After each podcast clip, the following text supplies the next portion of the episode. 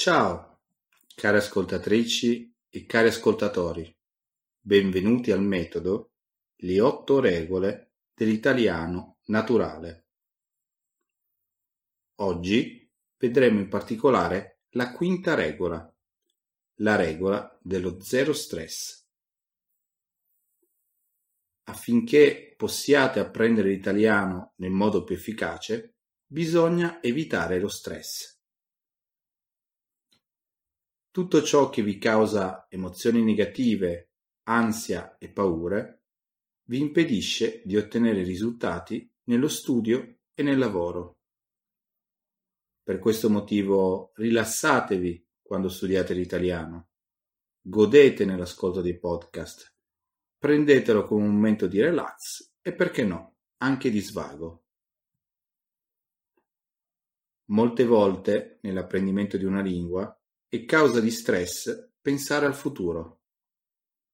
Questo perché si confronta il futuro con il presente, nel quale ancora non si riesce a parlare bene la lingua straniera. Invece bisogna pensare solo a lavorare giorno per giorno, senza pensare al futuro. Bisogna seguire il principio del miglioramento continuo. Piccoli miglioramenti quotidiani portano ad un grande miglioramento in un lungo periodo. Anzi, per darsi la carica, si può ogni tanto pensare al passato. Oggi parlo italiano meglio rispetto a tre mesi fa e sono sicuro che tra tre mesi parlerò ancora meglio rispetto ad oggi. Un'altra cosa che causa stress è la paura di fare errori. Questo porta le persone a bloccarsi e a sentirsi a disagio e quindi è causa di stress.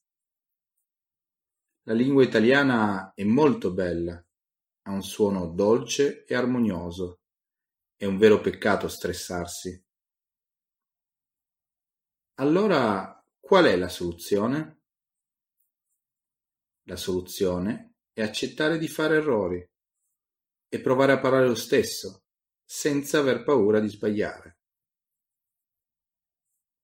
Pensate che anche i madrelingua italiani fanno degli errori, ma ciò non impedisce loro di parlare.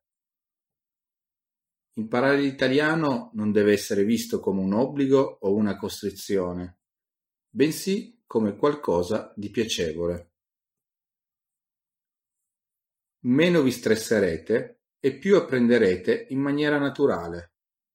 Fidatevi, perché sarà una delle chiavi del vostro successo. Dovete essere ottimisti e pensare che riuscirete a parlare in modo naturale in italiano. Queste emozioni positive vi aiuteranno a concentrarvi meglio. Ad esempio, quando ascoltate i podcast, non dovete essere stressati per quelle parole che non capite. Piuttosto dovete essere contenti di quelle parole che capite. Inoltre dovete prendere il vostro tempo.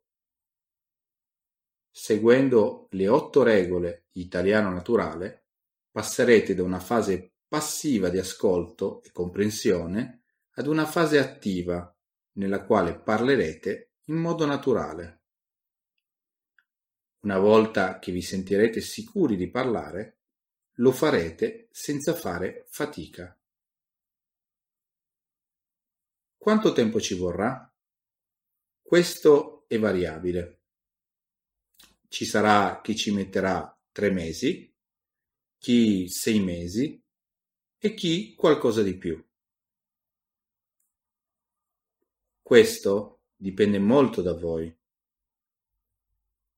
Il risultato è assicurato seguendo italiano naturale. Ma dovete fare questo lavoro senza stress. Quindi rilassatevi e ci rivediamo con la sesta regola di italiano naturale che ha per titolo Il contesto e le storie. Ciao a tutti!